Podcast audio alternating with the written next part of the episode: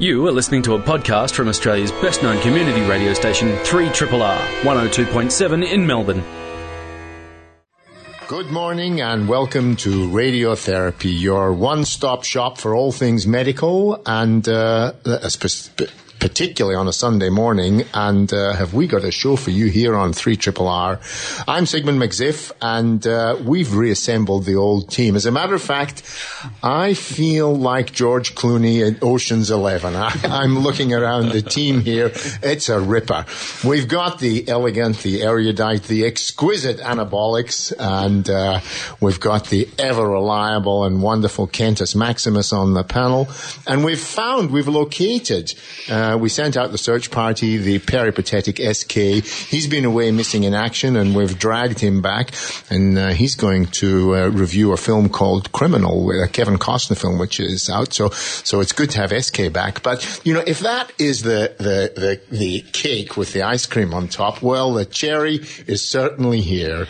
He's been gone for a long time.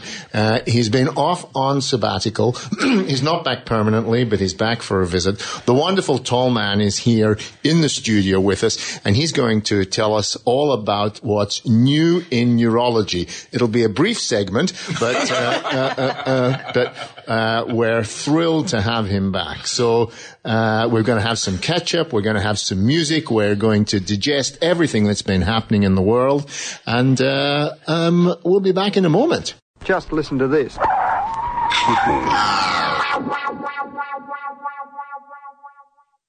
Well, Tallman. Tallman, oh, good to have you back. Yeah, look, it's, uh, you know, part of me died when uh, I stopped coming at the start of the year. Mm. And been listening in intermittently, not a lot, but uh, uh, have been listening in. And I've got to say, the show is certainly better without me. There's no doubt about it. oh, I don't know about that at all. And uh, and SK, you've been you, you sort of like, you know, you went, you came out of the trenches and uh, went over the top and, and uh, we thought you'd all, you'd gone. That, that's right, McZiff. I've, I've been away, but my parole officer tells me I'm much better now.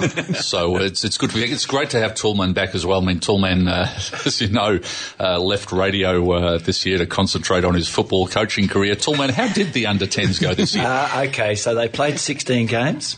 they won two and lost 14, but I have to say, say at the fourth quarter of every game, no matter what position they were in, those young men and women were playing like they were winners every game. It was the experience of a lifetime. What about you? Uh, two and fourteen. You're still contracted for 2017.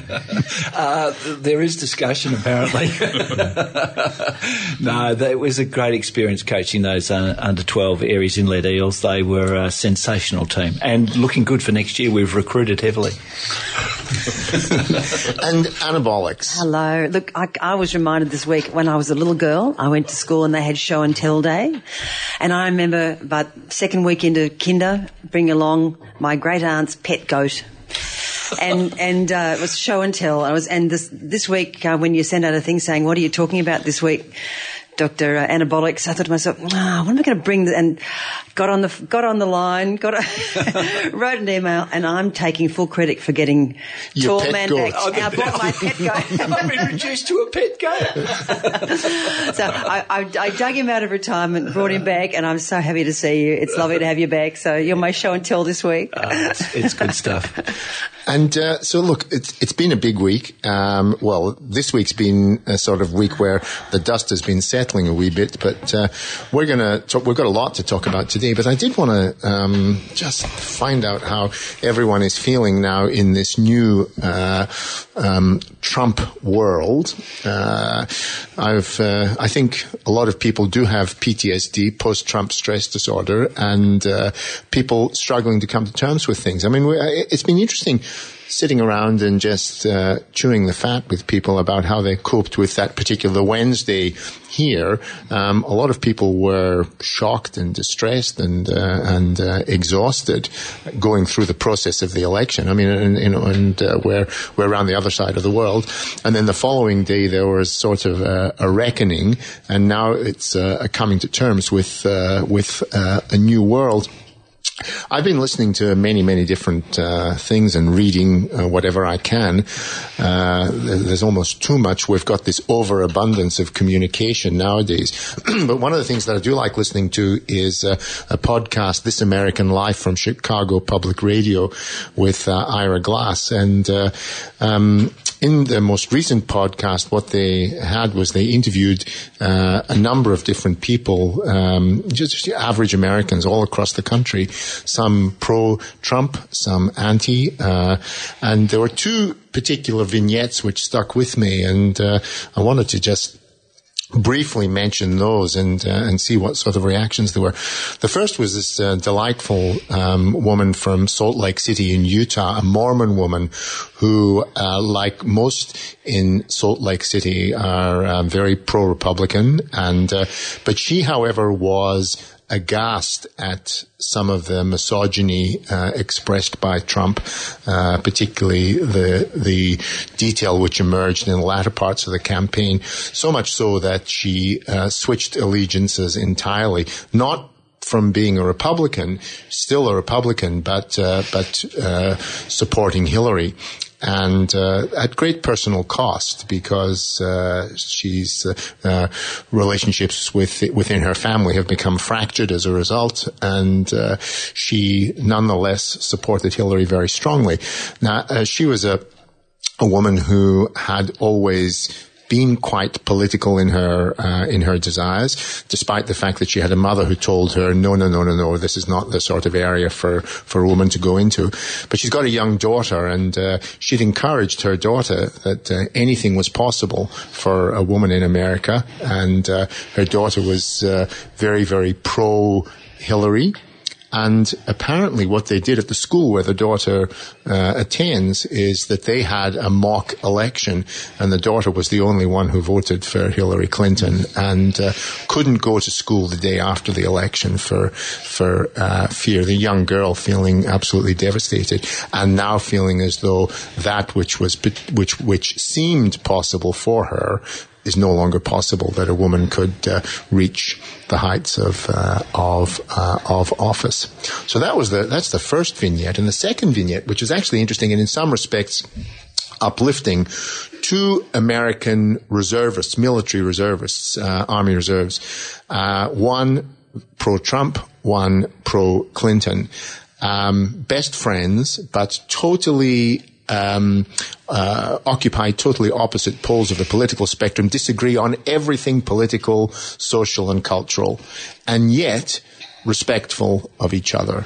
And uh, that's been that, uh, and, and and you hear the two of them discussing their uh, their views and why they supported each candidate, and uh, and yet they were able to do so uh, with with some respect, and uh, um, and in fact listen to what the other side had to say, and and and that filled me with some sense of hope.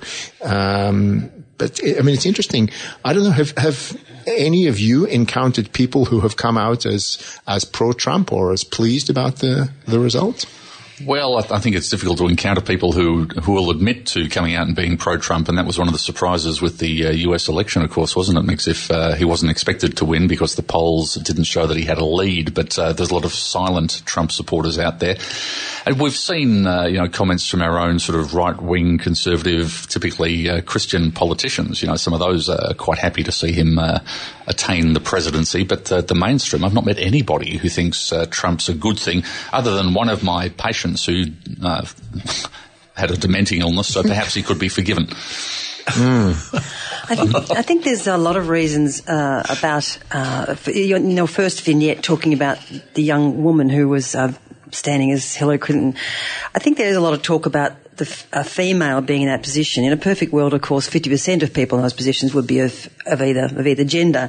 Um, it's, it's not just to me about a female being in position. She was a highly qualified person, much more qualified, and it's struck a lot of people as a, as a very, uh, what's emblematic of the difficulties that qualified women do have against uh, lesser qualified men sometimes when there's a lot of, um, show and bombast around the, around those men. Uh, and but the other reason I think that it has been devastating for particularly for women, and um, I'm sure for uh, African Americans, uh, for, for Jewish people in America, all those you know, all of the for the whom the having the right wing in the right house, in the White House is a terrifying thought. But the the bigger reason is because what he plans to do to things like Planned Parenthood and Roe v. Wade. That's where the, that's the point. That's where the rubber hits the road in terms of um, uh, women's health, reproductive rights in America, and hopefully not here, but it could it could filter over here. It always is already showing some signs of getting some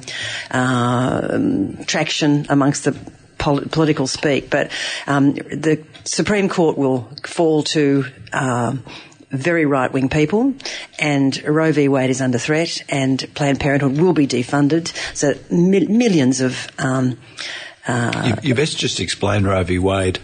Well, that's the abortion law uh, uh, that makes it uh, not illegal to have an abortion in America, um, and that was uh, a, a, case that was in, I think, the 70s in America, and, and was for the first time it, it, allowed people to access legal abortions in America, and that is that has been a targeted uh, law for the last 30 years by people, those people on the right and people who have um, very strong views about abortion, and it will go. It, it will be, it will be under threat. Uh, at the very least, uh, Trump has said he will make it a matter of states' rights, so that in some states, uh, women will not be able to access abor- a safe abortion in their own state and may have to travel somewhere else to do it. So, and with Planned Parenthood also being defunded, you won't be able to get contraception. They can't, you can't get contraception in America like you can get here under prescription for cheap. You've got to pay for it if you're a poor person just trying to make ends meet. So, uh, get ready for lots of um, uh, babies and lots of illegal abortions, and that's that's the reason to be really sad for women in America. I think, isn't Yet there have been some positives to come out of the Trump presidency. I mean, consumer spending is up already. True, it's largely been on second-hand shipping containers and excavating equipment, but you know, the positive signs are there. Annabolics, how can you deny this? But, but now, look. Uh, I, we're surrounded by psychiatrists here, but what about the psychology of Trump? Because I, I, that's what fascinates me. Uh, his psychology uh, or psychopathology, or uh, you know, he's just he's a businessman. He's a he's a you, uh, and he's an operator, uh, but in the business environment, and he clearly, you know, he's. Di- directive. You know, there's lots of talk that he's surrounding himself with people with um, the understanding of the operations of government and how to get things done in government. But I mean, how do you think, uh, you know, his psychology and what does what risk is there to the greater world? That's what really that's the nubbin of this. We have to accept that of those people that were considered enough to vote, that wanted to vote, they cast their vote and democratically have elected this man. Mm-hmm. So he has a resonance with a part of American society. Mm-hmm. If, you know, 60% of the population vote and they elect... 50, only 50. 50, mm-hmm. then th- th- that's what, you, if you're not willing to vote, mm-hmm. um, or you, you know, there's some nuances of that. But in terms of this, I mean, what, what are the, what are the risks of this type of persona? Do we really know what sort of personality, what sort of psychology he has?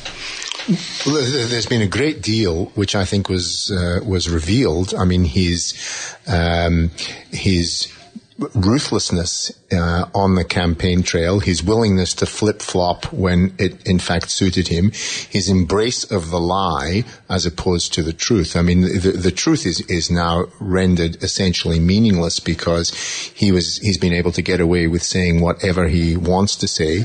His attack on, uh, on women, his attack on various minority groups, um, ethnic groups, his, uh, his appalling behavior towards uh, a disabled reporter. Um, that is that that speaks volumes to me about the character of uh, of the man, and that to me is a source of of great concern. You know, people will say, "Well, he may well grow into the role." The man is 71 years old. If you are not who you are going to become at 71, then uh, you know, you're you're never going to. I mean, things don't change. And the, the, the question was more to psychopathology than character. I guess you can make judgments on character, but in terms of psychopathology, we've talked about psychopathology of politicians mm. on this show before, and you know, to me, Trump is the uh, the archetype of unbridled narcissism. You know, all of his statements throughout the campaign, campaign related to only him being able to do this, and people in such and such a constituency love him. Everybody loves him. Uh, any criticism was taken with a Twitter tirade and a demeaning outburst. You know, to me, is the the epitome of narcissism, which is a dangerous thing. Well, well, it certainly is, and I mean, you, that's why um, you had uh, Obama, I suppose, coming out and saying, look, you know, everybody just settle down because there's more to the government of the United States than the commander in chief, and there are lots of checks and balances, and you can't just run holus bolus through this system that, you know, we have in place levels of. Um, of control uh, and counterbalance that that means that uh, you know a, a dud president actually that's what he was effectively saying can't just you know at a whim. But certainly that's the concern. That's the primal fear that everybody is experiencing right now is there's the we don't know. It's an unknown. And when people don't know something mm. they push back from it and they get worried and concerned. And that's that's exactly what's happening. If you look through the arc of history, we've had lots of leaders like this. I mean, you look at Russia and Yeltsin. I mean, you know, that man was not dissimilar. I mean, he was a loose cannon. Um, he he wreaked havoc on Russia, I suppose. Uh, but you know, did it did it result in? I mean, most people are saying, well, you know, we don't want war. We don't want an escalation of war. Uh, we don't want uh, atomic activity on the planet. So you know that that, and then there's the economic risks of you know being self-interested to the exclusion and the damage of other nations, and that goes to employment, and that's where everybody's self-interest is actually affected. Do you can you see uh, his uh, nature and behaviour through the lens of what's being described as a toxic masculinity? His competitiveness, which is beyond the, the normal range of competitiveness, to that anybody is a winner or a loser. There is no grey zone. I'm not interested in your needs. I'm interested in winning. His business record. You say he's a businessman. His business record. He's left a trail of people behind him who he who he has dudded from money mm. and who he describes as losers because they didn't pay attention to how he was going to take their money. I mean, this is a this is a kind of a competitive, toxic. I'm going to win. I'm uh, women are to be uh, treated like shit. I'm using his words. That's his. He's on tape as saying treated like shit. This is a kind of a Putin is very similar. The guy from Breitbart who's now advising him has a similar view. If you want to get on Breitbart and read what people say about women on Breitbart, um, keep your daughters away from reading it because it'll demoralise them for. Mm. They they talk about undermining the women's movement quite specifically. They talk about getting women back out of the workplace into the house, into the home where they belong. This is, this is not, um, non, this is not something that you can't not worry about. This is, and now the person who is, who is uh, the CEO of Breitbart is now advising this dog who's mm. caught the car. He doesn't, uh, Trump is the dog who caught the car, hasn't got a clue how to do anything in public service. And he's going to, scarily, he's going to look around for other people to tell him what to do. And he's choosing very frightening people to do that. Yeah. Remember that name, Steve Bannon, a dangerous name, a dangerous man.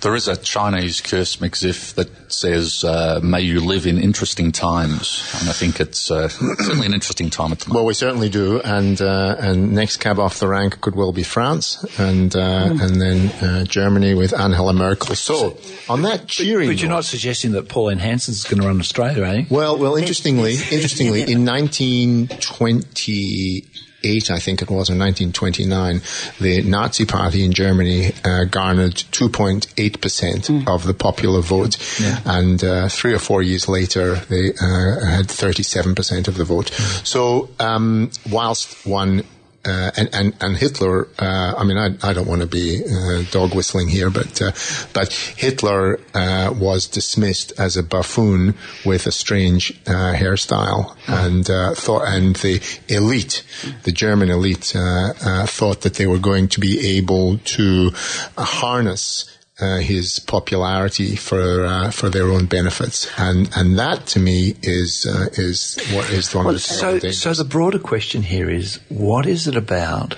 that type of person when they're campaigning like this that resonates with a significant proportion of the population. What is it about the population? They, they were depressed after the, the depression in 1929, and they were depressed after the um, GFC in America. And they, and he got someone come out and say, "It's not your fault. You're a winner. You're a winner, and I'm going to be your voice, and you're going to win from now on." It's not. It's not your fault. It's it's music to people's ears saying when they're right for it. When, yeah, okay. I was going to be con- controversial there. Triple R. Now, Tallman. Tallman, another great lyricist. Um, tell us. I was, mean, you, you, you, I was just, I was just thinking, I'm going to have to change my segment instantly because uh, otherwise we're going to end up in the pits. Because I was going to talk about um, sort of the activity around motor neuron disease, and uh, but but I will because it's been um, it's been incredibly positive uh, in the last 12 months, and there've been a number of coincident things that have been occurring. Uh, and firstly, the first thing to, to discuss is that you know we're dealing with a disease that's you know three per 100,000. There are roughly 200 people in Victoria at any time with this disorder, um, and it, as a consequence of that, the, the, the ability to fund research and to fund drug trials or innovative trials has been worldwide, it's a problem. And it's literally through somewhat, you know, there's not enough funding to get researchers interested to feel that they can actively work in that area. Um, it- it- and we've had that problem since early 2000. There was a lot of activity in early 2000 with a number of pharma companies um, putting up drugs for trials, and I think the last 15 trials in MND have all failed, um, and failed miserably. The last one with Biogen IDEC in 2008.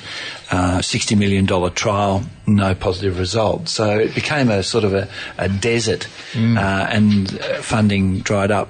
To wit, one has to acknowledge the incredible efforts of uh, Dr. Ian Davis and Neale Daniher from the Cure Foundation, which they established um, some, you know, two or three years ago, and the amount of uh, money that they've been able to, and awareness, that's the first thing that they've done. Uh, the money aside is that they've created awareness of this disease um, and a better understanding of what th- this disease is. But w- with that has been the incredible support, uh, uh, financial support of the public of Australia, really, and certainly Victoria. Uh, and also a couple of philanthropic uh, bequests from the uh, Laidlaw family, who um, it's a fascinating story of how funding and bequests come about, and it's probably worth. I'm sure Mr. Laidlaw won't mind me telling it, but um, he, his wife uh, was a long-term patient of Calvary Healthcare under Dr. Susan Mathers, and uh, and had primary lateral sclerosis, and uh, and we've been looking after her for sort of 15, 20 years, and. And he then became aware of what Neale Daniher was doing, and he, and he, he to his amazement, said, "Well, I, I didn't realise you needed money for research." And uh, to which uh, Dr. Mather said, "Yeah, no, look, it's really, you know, we really do." And he said, "Well, look, um, I wouldn't mind uh, donating uh, a couple of million if if that's okay with you." to which he's gone ahead and done exactly that, and uh, sort of serendipitously. Uh, but that sort of money and the amounts of money that have been raised have been matched by the federal government. So there's this surge of funding now that is going down the pipeline to researchers and their competitively assessed grants um, throughout Australia through the Motor Neuron Disease Research Institute of Australia and Cure themselves, the Cure Foundation themselves, are directly funding uh, various drug trials. So transitional medicine. So the, so the important thing here is that it's not just the basic science, the dry science that's now still occurring, and I'll come back to, you know, pathophysiology, but it's also very early trials um, for this disease. Now, these are phase one and two trials, so they're very low numbers of patients in drugs, and it's not about whether the drug is doing anything for the disease, it's about whether patients can actually tolerate the drugs. So, there are two trials currently uh, have been initiated in Australia, and you know, there's no more than you know 40 or so patients being enrolled in these trials, and it's not to tell whether or not it has a benefit, it's to make sure that there's no adverse reaction to the tested drug. One's a, an HIV cocktail drug um, that's being used, and the other is a, a, a, a drug that affects copper metabolism. So, you know, and that's that's a that's a new thing for Australia to be involved in early phase trials. And in fact, those trials are not being run anywhere else in the world. So, um, it's it's it's a real boon. And there's more. You know, there's now the initiation of more translational research, getting drugs into trials to tell or determine whether or not they're going to or possibly could be effective in treating this disorder.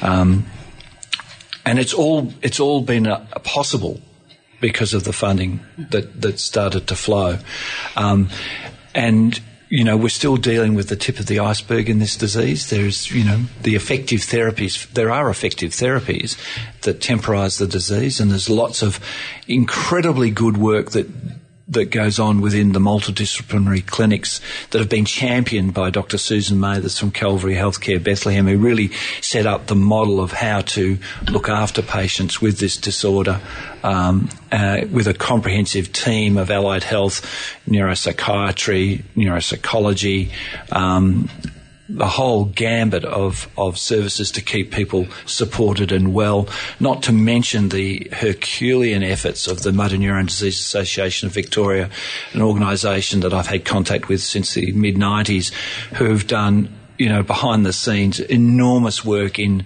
in understanding this disease and understanding that patients need to get therapies very quickly, and they cut through the bureaucracy and cut through red tape to make sure that uh, you know patients are uh, superannuations released, all sorts of things that are really vital to support families.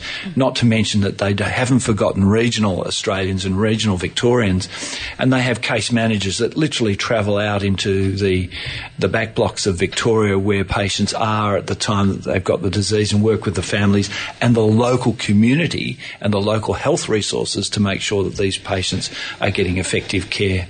Um, Tom, the, the role of a high profile sufferer of a particular condition. So we, we, have seen um, with, with breast cancer, for example, um, Olivia, yeah. Uh, and oh, yeah, Olivia, and uh, and uh, people who've got positive for the BRCA gene, um, uh, and uh, and now and Neale Daniher, an extraordinarily popular character, much loved, um, you know, and it's tragic, but uh, but who's who's adopted this wonderfully positive, um, this resilience in the face of uh, of what's a devastating condition. How how important is it? Do you think?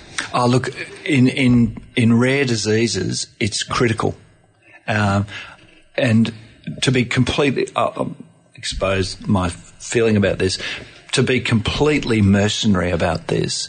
It's not until something like that happens that you get the public attention and awareness and get the ear of government because there's no reason for government to fund this type of research. Right. It, it's just you know they're going to they're going to get into cancer and they're going to get into cardiovascular disease because that affects the majority. So they work off you know the, the benefit of good for the most. So without somebody uh, like Ian Davis. Uh, uh, and uh, Neale Daniher, we, we, would still be, um, you know, a very sort of unknown disorder. Um, uh, and getting very little traction in terms of research, waiting really for serendipitous discovery. How does it affect people? How, how do people present with this? So it's a 100% fatal disease. Um, patients have pure motor weakness. Uh, there's a subvariant that causes uh, can cause dementia, dementia or frontotemporal dementia. Um, it runs in families. About 5% is genetically linked, and that's autosomal dominant, which means that any offspring have a 50% chance of getting that disease, of getting the disease. But 90 percent of cases are sporadic. They just occur spontaneously. And like I say, about 200 people in Victoria, about two per 100,000 of population. And it affects the motor system only. And that's the, that's the intriguing part of this disease is why only the motor system, both the motor nerves from the brain to the spinal cord and then from the spinal cord out to the muscles. Um, and it causes wasting and weakness. It causes difficulty speaking, difficulty swallowing, and respiratory failure. And all of those things um, can be managed. we can make people comfortable. We can we can treat their symptoms. We can temporise their symptoms, but we just are unable to stop the progression of the disease to any significant extent. So with things like MS, we know that there's the, the little cells that wrap around the nerves are, hmm. are damaged. What what's the actual pathology when you when hmm. when you people die and you look at what's actually happening to the um? So yes. what happens is you, you see within the neuron itself a collection of precipitated proteins.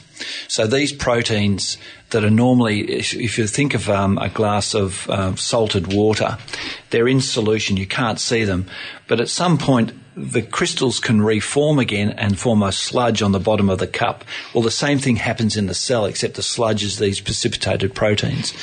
And it's not clear whether that is because they're not being taken to the area to be broken down in the cell or there's some other metabolic problem in the cell that means that they can't be kept in the conformation that keeps them uh, healthy. Uh, so they come out of solution and they precipitate, and that is sort of the marker that these cells are diseased, and it's only in the motor nerves. The other, the other support tissue in the brain is all normal. Um, so it's except in the the uh, where you get dementias, where you can get the same thing happening in the frontotemporal region of the brain. And I guess the crossover with uh, frontotemporal dementia is that pathology of frontodemen- frontotemporal dementia again relates to misfolded protein. That's right. So there's a common thread there. And there's even a thought that this may be what's called a prion disease. Um, there's a prion disease therapy where it's you know you you know, but it's not contagious.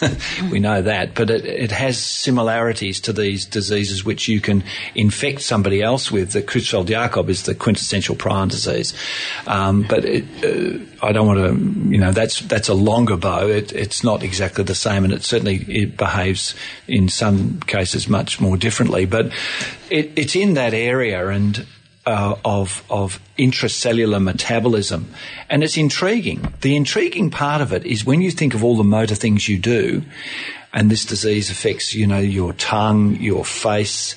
Uh, your swallowing muscles, your arms and your legs, but it doesn't affect your muscles that control the eyes, the motor nerves to the eyes Really? and Yeah. you know they remain normal throughout the entire arc of this disease.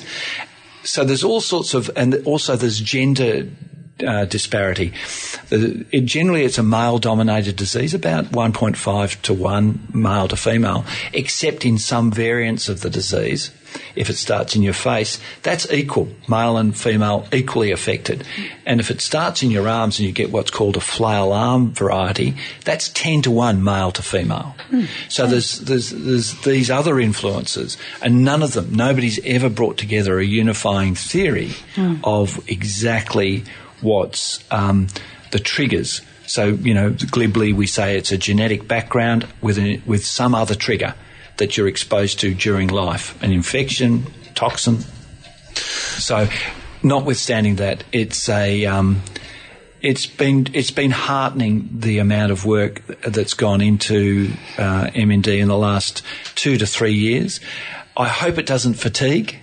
I hope we don't get societal fatigue of oh it's just motor neurone disease because this disease you know while they've raised probably upward of thirty million dollars Is that the ice bucket challenge? Or is that another one? that's that's what started it. It started it. Started with the ice bucket challenge, but you know, you know, we need hundreds of millions of dollars to really get uh, this disease properly. And if it was like HIV, that's exactly what happened. That's the amount of quantum of money we need. But I, I just have to acknowledge the the stupendous efforts of Cure, Mm. who've really given us uh, put us in the vanguard. So watch this space. That's uh, that's good to hear, Tom. And, and uh, we're going to have a brief break, um, and uh, we'll come back with uh, SK. You're listening to a podcast from Community Radio 3RRR in Melbourne, Australia. Uh, SK is going to tell us about uh, a movie that's been out. I actually, haven't heard of this. Uh, a Kevin Costner film called Criminal. Yes, it's it's a current release, Mix. If uh, not many people have seen it, apparently, and once you see it, it becomes apparent why that is the case. But it's s- sort of mindless action thriller that I like to curl up with sometimes on a Saturday night, uh, but with a sci-fi twist to it. Uh, it's got a good cast, you know, Ryan Reynolds and Kevin Costner, and, Tommy Lee Jones. Terrific cast, but they're, they're underutilized. The basic plot has uh, Ryan Reynolds as a CIA agent who is the holder of some secret knowledge about a terrorist plot that could, you know, destroy the world or some shit like that. You know how it is. but Ryan Reynolds, as the holder of this secret knowledge, uh, gets killed before he can report to his masters, and uh, who who invoke uh, a desperate measure to try and recover the knowledge from his dead brain. They uh, are aware of a neurosurgeon played by Tommy Lee Jones who has been doing an experimental technique with rats that allows uh, them to learn memories from dead rats. So he sort of hooks them up and memories are transferred and uh, Sort of like the pensieve in Harry Potter. Yes, that's right. Absolutely. Yeah, it's a, good Harry Potter analogy. So it's a very highly experimental technique. It's only been trialled on animals at this stage. So enter the eponymous criminal in the form of Kevin Costner, who's seen as an expendable test subject who's of no value to anybody and, you know, he's spent half of his adult life in prison. So he's recruited and uh, Kevin Costner plays a character called Jericho Stewart. Uh, who we first meet in prison, and the prison governor gives us a bit of exposition about how he's landed there. Uh, we learnt that uh, he suffered a frontal lobe injury as a result of a, a, childhood car accident whereby his abusive father threw him out of the car. Uh, and he suffered a catastrophic frontal lobe injury which stopped his frontal lobes from developing, uh, leaving that part of his brain, quote unquote, a hotbed of neural stem cells ripe for stimulation. How's the science holding up so far? Yeah, Phil? no, they've, they've just left the building, unfortunately. They've completely left the building. However, the plot just did take a twist. Yeah. Yeah, and this, this condition is described in the film as being incredibly rare, like one in 10 million, where there's frontal lobe disorders all over the place, really. Plenty of people with frontal lobe problems. But we learn that as a result of his injuries, uh, Jericho Stewart has been left with no impulse control, no sense of proportion in terms of how he reacts to events.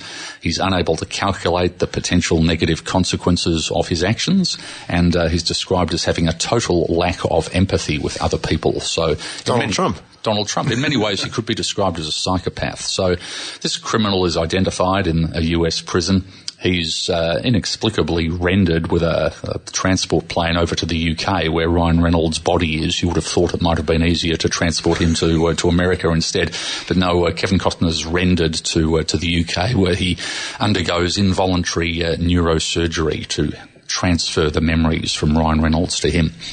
So stepping back and taking a look at the basic science here, uh, the frontal lobe is involved in impulse control, uh, the evaluation of consequences and risk assessment, and it's also the organ of empathy. So it's that part of the brain which allows us to imagine how another person might feel in a given situation. It's not involved in memory, however, with the slight exception of working memory. It's a, a, technical aspect I won't go into. But if you're trying to transfer memories from one person to another, you're not looking for somebody who's got an underactive frontal lobe in order to do that because memories uh, uh, reside within the temporal lobe, if you like. So it's, it's a bit of a scientific uh, nonsense. Anyway, the process of uh, Kevin Costner. Did, did, you write a letter of complaint? Not yet. okay. Because I'd be at the screenwriter. Absolutely. It's advocating for people with frontal Yeah, lobe exactly. disorders. It's an unrealistic portrayal. the process, uh, it had to work for the sake of the film. It, it works, apparently, and he begins to regain some of Ryan Reynolds' memories. But in the very early stages, it's not apparent to the CIA who doesn't think it's worked, and they want to dispose of their evidence, and they order a couple of agents to take Kevin Costner away and dispose of him quietly. But then, uh, as he's being taken away to be killed, this is despite his frontal lobe problems, which we tell him from planning and organising and estimating consequences and risks or so forth, he uses very high level frontal lobe abilities to escape. he's trapped in the back of a car, he's got sort of cable ties on his wrists, and he's behind a cage that separates him from the, the driver and the passenger. And, uh, you know, he thinks very laterally to get out of this situation. He uses his teeth to chew a bit of metal trim off the side of the car. He fashions a hook from that, which he then feeds through the cage and sort of snags the driver's carotid, which causes a car crash, collides with another vehicle. He then sort of drags the body of the other driver out of the vehicle and puts it in the passenger seat in the back where he was, sets fire to the car. So, you know, very high level frontal lobe skills in terms of planning and organisation to orchestrate, orchestrate and carry through his escape, which we just wouldn't expect anybody with a frontal lobe ability to be able to do. He then, having uh, got some of Ryan Reynolds' memories, you know, uh, bypasses a security system to get access to uh, Ryan Reynolds' house, and you know, we see him decoying a security camera and things. Again, very high level frontal lobe planning and organisation things, uh, which he simply couldn't do, and yet you know, subsequent to these events, we see evidence that he's still suffering from frontal lobe disorder. He enters a kebab shop and immediately barges to the straight of the line and orders to the front of the line and orders something. He grabs another customer's kebab and starts eating it. He then goes outside and sort of unprovokedly attacks three people who have a van that he needs in order to drive away. He's then driving uh, quite quite easily on the wrong side of the road, uh, having come from America uh, through London city traffic in a manual transmission. This is a guy who spent half his adult life in prison, we're told. So it really doesn't take into account the theoretical impairments that uh, that he's still shown to have to enable him to participate in this mindless violence. Later on in the film, uh, because he's got some pain from his neurosurgery, he goes into a chemist, and we see him troubled by the simple act of removing a childproof cap from the box of medicine. So, you know, on one level, he's able to solve problems at a very high strategic level and, uh, and do all these amazing things. On the other hand, he can't open a bottle of medicine. So, criminal in many ways. It's got similarities to a number of other films over the years that have uh, portrayed frontal lobe disorders in quite a misleading way. You mentioned uh, frontotemporal dementia before, Tallman. There's a film I think I talked about uh, a year or so ago called Dying of the Light, which had Nicolas Cage in it, who again was a CIA agent who uh, had developed frontotemporal dementia, and he's shown in doing similar planning and strategic events to, to solve his dilemmas. Uh, perhaps the, the biggest culprit from my perspective is the uh, the series of movies uh, in the Saw franchise, where the criminal mastermind who was orchestrating all of these terribly complex, interweaving plots to force people to do weird things to themselves very highly developed sense of knowledge of psychology and consequences. We're told in the Saw films that uh, that this guy has a frontal lobe tumor, so you know you'd expect him to have essentially no frontal lobe function. Though maybe they're running the argument that occasionally, in rare cases of neurological disorders, you can get islands of super ability standing out. Uh, I don't know whether you have a view on that thought, Tallman. Ah, well, uh, you, there are. If you look at savants, I mean, they often uh, are globally uh, affected, but there is one part of their brain that works at an extraordinary level. Like, you know, I mean, so uh, it is possible.